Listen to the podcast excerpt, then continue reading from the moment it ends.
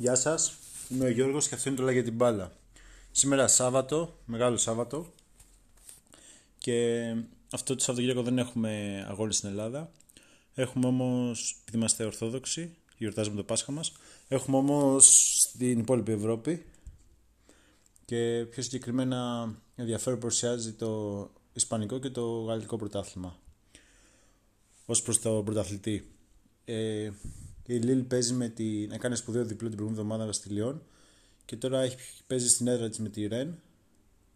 Είναι ένα βαθμό μπροστά από την Παρή και μένουν τέσσερις αγωνιστικές. Δηλαδή με 4 στα 4 παίρνει αυτό το πρωτάθλημα. Ε, θα ήθελα πολύ να το δω ένα τέτοιο αγώνα. Δεν θα μπορώ. Εντάξει, είναι 10 το βράδυ και είναι μεγάλο Σάββατο. Αλλά πιστεύω θα έχει πολύ ενδιαφέρον ε, να κάνει την έκπληξη και να πάρει το πρωτάθλημα και πάρει να μείνει τον τόσο εκατομμύριο να μείνει χωρίς τίτλο. Δεν ξέρω στο Κύπρο το έχει γίνει, δεν είμαι σίγουρος. Ε, στην Αγγλία, στην Αγγλία ας πάμε, αυτό πάμε, εντάξει η City το πήρε εύκολα, δεύτερη θα βγει United, που μπορεί να πάρει το Europa League, μοιάζει φαβορή. Και τώρα τρίτη είναι αρκετά μπροστά η Leicester, λογικά θα βγει αυτή η τρίτη. Και τέταρτη μάλλον είναι η Chelsea μετά το που κέρδισε τη West Ham και της ξέφυγε και δεν νομίζω, τη βλέπω σε καλή κατάσταση και πάει και να διεκδικεί στο Champions League και να βγει τέταρτη. Εντάξει, έχει πολύ καλό ρόστερ.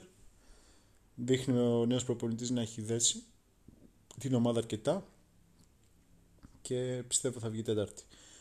Ε, εντάξει, στην Ιταλία παλεύουν και για τέταρτη θέση. Αυτό έχει ενδιαφέρον που είναι Λάτσιο, Νάπολη και Juventus στους ίδιους βαθμούς και, και η Μίλαν ακριβώς από πίσω. Ε, όσον αφορά τώρα, δεν το παρακολουθώ τόσο πολύ το Ιταλικό, δεν, δεν έχει τόσο θέαμα. Και στην Ισπανία που μου αρέσουν ιδιαίτεροι αγώνες.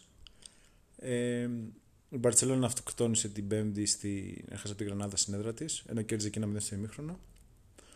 Και έτσι με 4, 5 αγωνιστικές να απομένουν στην Ισπανία. Η Ατλέτικο είναι 2 βαθμούς μπροστά, νομίζω 73 βαθμούς και 71 έχει η Ρεάλ και η Μπαρσελόνα. Και υπάρχει και αγώνας Ατλέτικο Μπαρσελόνα στο, μέσα στο πρωτάθλημα κατά τη διάρκεια των, των πέντε αγώνων. Οπότε όλα είναι πιθανά. Η Real δεν είναι σε καθόλου καλή κατάσταση, αλλά έχει το πιο εύκολο πρόγραμμα. Η Ατλέτικο δείχνει να συνέρχεται από, κάποια, από πολλά θροβοπατήματα που έχει κάνει και κακό Μάρτιο. Μετά το Φεβρουάριο έχει πέσει πολύ απόδοσή της. Και η Μπαρσελόνα ενώ έχει φοβερή επίθεση και αυτά, την προδίδει συνέχεια η άμυνα. Ο τρόπος που αμήνεται. Δεν πιστεύω ότι φταίνει με τα στόπερ.